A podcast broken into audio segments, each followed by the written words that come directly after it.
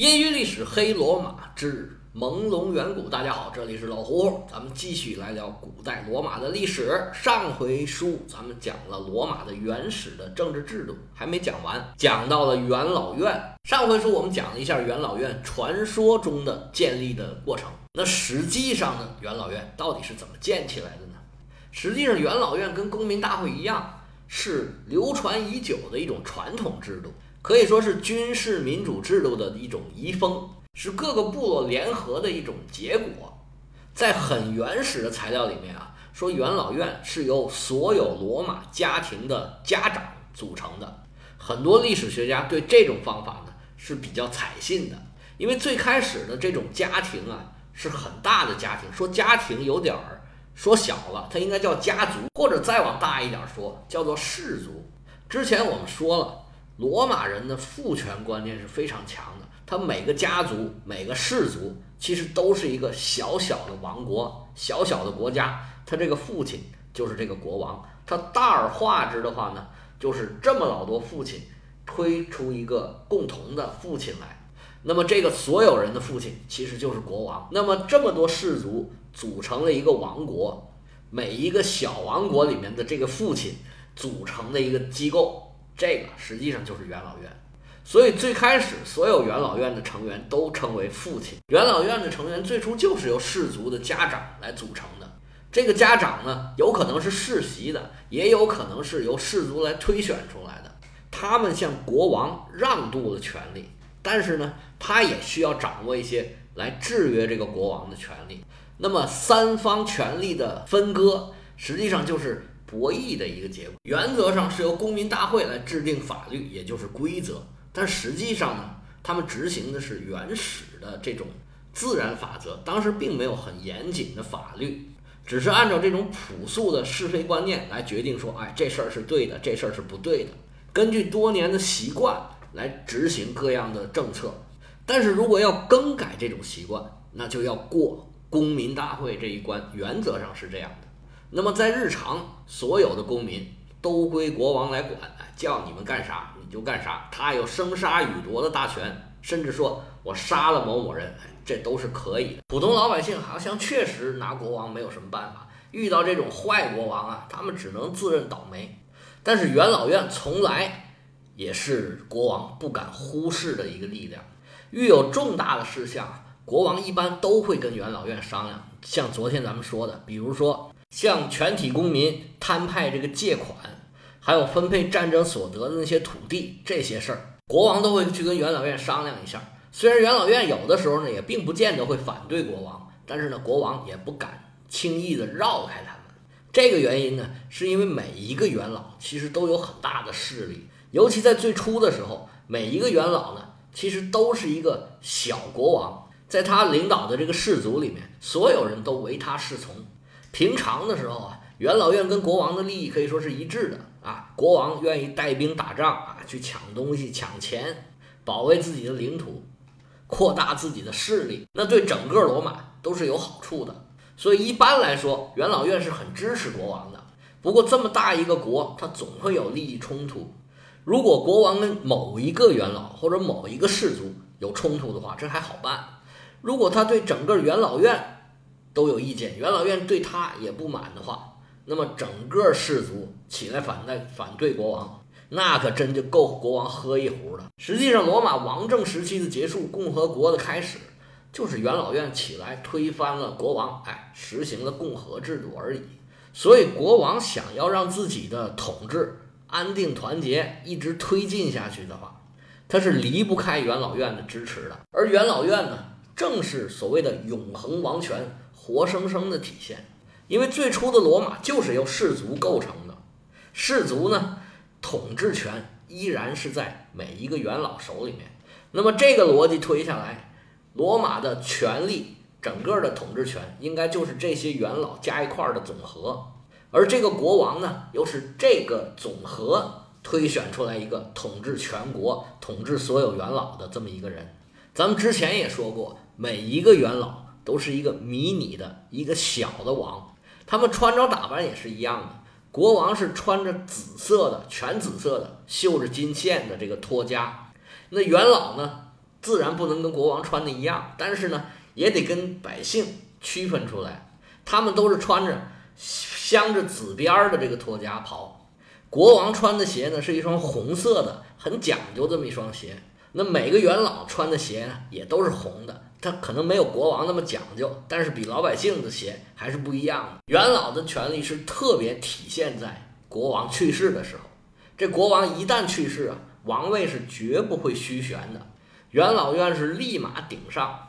怎么顶上呢？是由元老院呢选出一名摄政王，摄政王任期五天，他可以指定下一个摄政王。每位摄政王呢，都可以推举自己想要推举的人当国王。这么五天五天来接力下来，直到有新的国王产生了。没错，国王就是由元老院推举产生的。至于到底怎么推举、怎么选举，这个还没有定论。不过国王是由元老院产生的，这是毫无疑问的。摄政王在任上的时候，他的所有权利跟国王是一模一样的。除了不能终身任职之外，他就是一个国王，而且呢，他还可以推举国王。但是这个被推举的国王就没有推举下一任国王的权利了。所以从某种意义上来讲，国王就是元老院，元老院就是国王，他们是局部整体对立统一的这种关系。元老院呢，原则上来讲是国王的咨询机构，他并没有权利，并没有实际的权利。但是真有什么事儿了，国王是不敢不咨询他们的。而且元老院的这些元老啊，他们实际上就是各个氏族、各个部落最有本事、最有能力的人。国王无论干什么都得倚重他们，他们是国王的左右手啊。国王确实有至高无上的权利，但是他一个人光杆司令他也干不了什么，所以做事儿他必须要有人帮忙。一个篱笆三个桩，一个好汉三个元老帮。他手下这些得力干将基本都是元老院的成员。最初的时候呢，是没有这种固定的官吏的。国王最主要的职责就是带兵打仗。有的时候他带兵出城的时候啊，他就会留一个叫做守城使，让他临时代替国王的一些权利。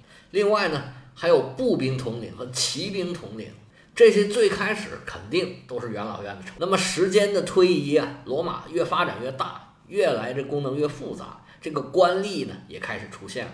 而基本上，他委任的所有官吏都是元老院的成。另外呢，国王还掌握这个司法权力，他是全国最大的法官，有什么事儿都是他来判。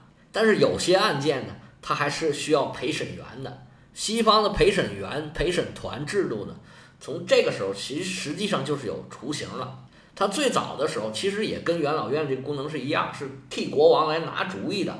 他在旁边听着啊，说这人说的对还是那人说的对，到底是杀原告还是杀被告，是这个意思。但是后来呢，由于这个制度越来越严谨，这个事儿呢就搞得越来越复杂了。不过开始就是很简单。那么这些陪审员最开始也都是元老，可以说国王和元老院就构成了罗马的统治集体，或者叫整个统治阶级，差不多就是元老院这个范围。在国王和元老院关系好的时候。他们就是一个整体，这些元老都是国王的好助手，也是整个国家人才的一个，基本上都是从这儿出来的。而在进行政治斗争的时候，元老院就是一个斗争的舞台，各方的势力啊都在元老院上进行各种的力量角逐。这种情况一直贯穿到罗马帝国的灭亡。不光是国王跟元老院角力，元老院里面的各派也在互相的斗争。鉴于我们人类这个德性啊，我猜从最开始的时候，斗争就已经很激烈了。传说罗慕洛斯的死就跟元老院里面的斗争和元老院跟国王的斗争是有关系的。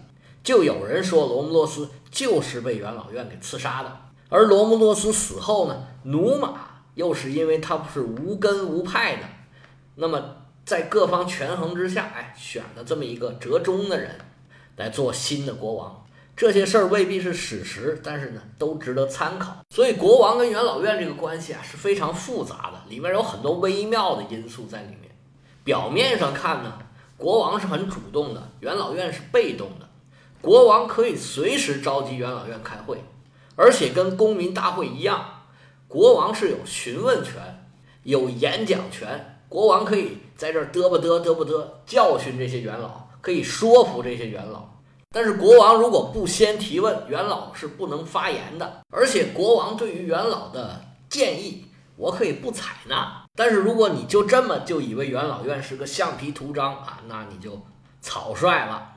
实际上，如果把公民大会、元老院和国王看作三个整体的话，当然其实肯定不是的。元老院里面错综复杂，公民大会里面也分成很多派。我们就简化的来看一下这个问题。国王一般会把交到公民大会上的提案先在元老院通过，咨询这些元老的意见，然后才拿到公民大会上，因为他知道这些元老。如果通过了，那么在公民大会上就没问题了，因为他们就代表着公民大会上那些人投的票。如果元老院有什么意见，他会提出来让国王去修改，然后再拿过来进行提案。国王一般都会很尊重元老的意见，因为他很清楚，如果在这儿通不过，公民大会上就肯定通不过。而向元老院提案呢，其实就是一种习惯做法，并没有法律的严格规定。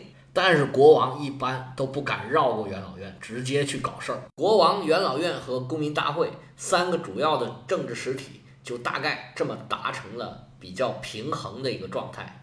国王是权力最大，责任也大；公民是要干脏活累活，所有的钱都是他们出的。但是他们其实拥有名义上的最大的权利，其实就是立法权。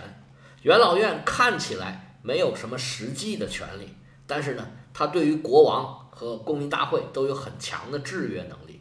这种状态呢，是罗马刚刚建成的时候，整个罗马呢还是以氏族为基础的这个时候。不过随着罗马的发展，这种情况很快就发生了变化，氏族的势力在罗马就越来越弱下去了。这个事儿对罗马来说，无疑是非常重要的一个事儿。一个国家、一个民族，甚至一个文明，它能不能发展的很大、发展的非常迅速？往往它第一个障碍，也可能是最难的一个障碍，就是如何打破这个氏族政治，结束部落阶段，让国家来统治这一切。其实，当今社会啊，仍然还有很多部落地区，像印度、巴基斯坦，还有克什米尔，以及一些海湾的阿拉伯国家，你从他们的名字，你就可以看得出来。什么什么埃米尔啊，什么什么酋长国呀，还有很多非洲的地区，这些国家呢，有的是因为石油啊什么资源问题，它非常的有钱，但是呢，所有这些地区无一例外，它在政治上都是非常落后的。有些部落地区直接就是酋长说了算，政府是根本就没办法深入进去的。像现在正在流行的这个新冠疫情。政府想要了解里面到底有多少人得病了，有些多少人想要打疫苗，有多少人需要隔离，有多少人需要物资啊，都是非常麻烦。而很多恐怖分子呢，其实就是隐藏在这些部落地区，因为谁也不知道里面到底是什么情况。而后面发展的比较大、发展的比较好的这些国家和文明，它很早就破除了这个部落的状态，从族长说了算变成说由国家、政府、国王说了算。虽然像罗马这样啊，有很强的这个家族势力和宗族势力，它也只能在底下，在文化层面，在心理层面影响每一个人。在罗马建成的初期，应该这个事儿啊已经解决了。元老院应该还是由这些比较大的宗族、当地的贵族来把持，但应该不是像最早的时候，每一家严格的出一个族长，然后组成这个元老院，而是真正有有能力。有势力、有影响力的人来组成这个事儿呢？从组成元老院的人数就可以看得出来。据说最初组成罗马元老院的人数就是一百人，这个时候应该就不是由部落家长组成的这么一个元老院了，因为他不可能整整好好有一百个部落，然后有一百个家长组成这么一个元老院了，而是大家应该商定了一个合理数量，然后呢就按这个数。来组织元老院，从这个角度来说明啊，罗马这个时候已然结束了这个部落状态，而是由国王和己方的政治势力来共同维持这个国家。而元老院的人数从一百人涨到三百人，也说明了罗马一个急速的扩张。至于罗马的元老院什么时候是一百人，什么时候变成二百人，什么时候变成三百人，还是由一百人直接变成三百人，现在已然是不可考了。不过罗马的一区、二区、三区、四区，这个还是有顺序的。我们以前曾经讲过，第一区就是帕拉廷区，第二区就是苏布拉区，第三区呢就是一些城郊地区。还讲了帕拉廷区的人管自己叫山人，埃斯奎里区的就管自己叫丘人。虽然明面上他们是平等的，但实际上呢，他们自己是很清楚有一个先来后到的。在埃斯奎里之后。加入罗马民社的叫做奎里努尔区，他们的加入让罗马产生了巨大的变化。这个奎里努尔区是罗马七座小丘之中最北边的一座。他们加盟之后，罗马的祭祀发生了变化。两个最主要的祭司团，一个叫做狼神团，一个叫做舞蹈团，都从一个变成了两个。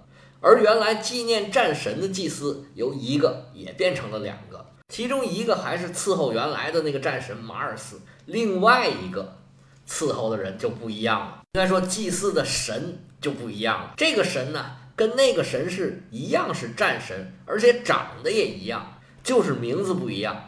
原来那个战神叫马尔斯嘛，这个战神叫奎里努斯。而在后世的记载中，这个奎里努斯正是战神马尔斯之子，罗马城的创立者罗慕路斯。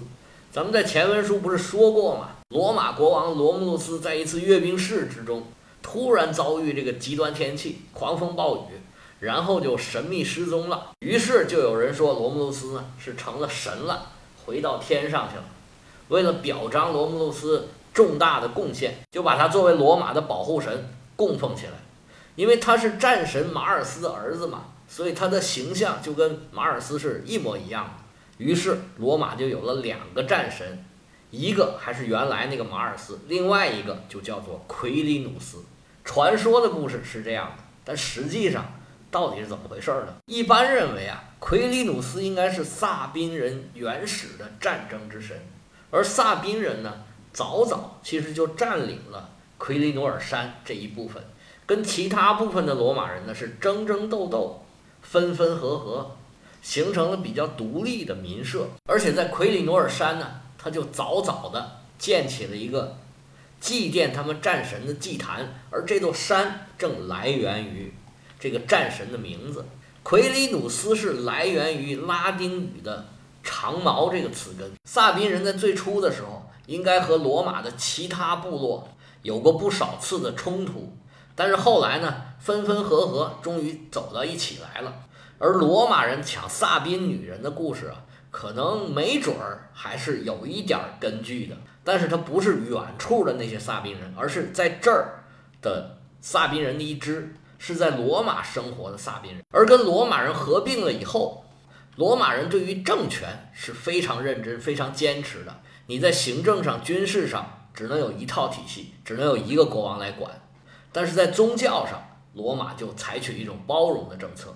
就是你原来供奉的神，我也把它奉起来，也作为我的一部分的神奇。最开始的时候，战神的地位是非常高的。罗马人的神殿呢，全部在卡皮托尔山上。最开始这里面的三个主神就是朱比特、马尔斯和这位奎里努斯。可能是因为刚刚建成的时候经常需要打仗吧，所以战神的位置是非常高的。而马尔斯跟奎里努斯这父子俩呢？他们又不是一样的战神，他们是有分工的。马尔斯管的是国土、战争、农业和春天，而奎里努斯呢是和平时期战士的保护者。两个神呢是有分工、有合作。开始他们两位还跟主神在一起，放在最重要的位置。但是后来啊，随着这个希腊神的逐渐进入，他们俩就被挤跑了。朱庇特身边呢？就变成两位女神了，就是朱诺和密涅瓦。那从希腊神话来讲，就是宙斯身边的赫拉和雅典娜。奎里努尔加入了罗马之后，罗马发生了怎么样的变化呢？我们下回接着说。对西方历史有兴趣的朋友，可以加老胡胡的个人微信：乐奥老喝芜湖喝芜湖 y y l s 老胡胡的全拼，业余历史的简拼。我们下回接着说。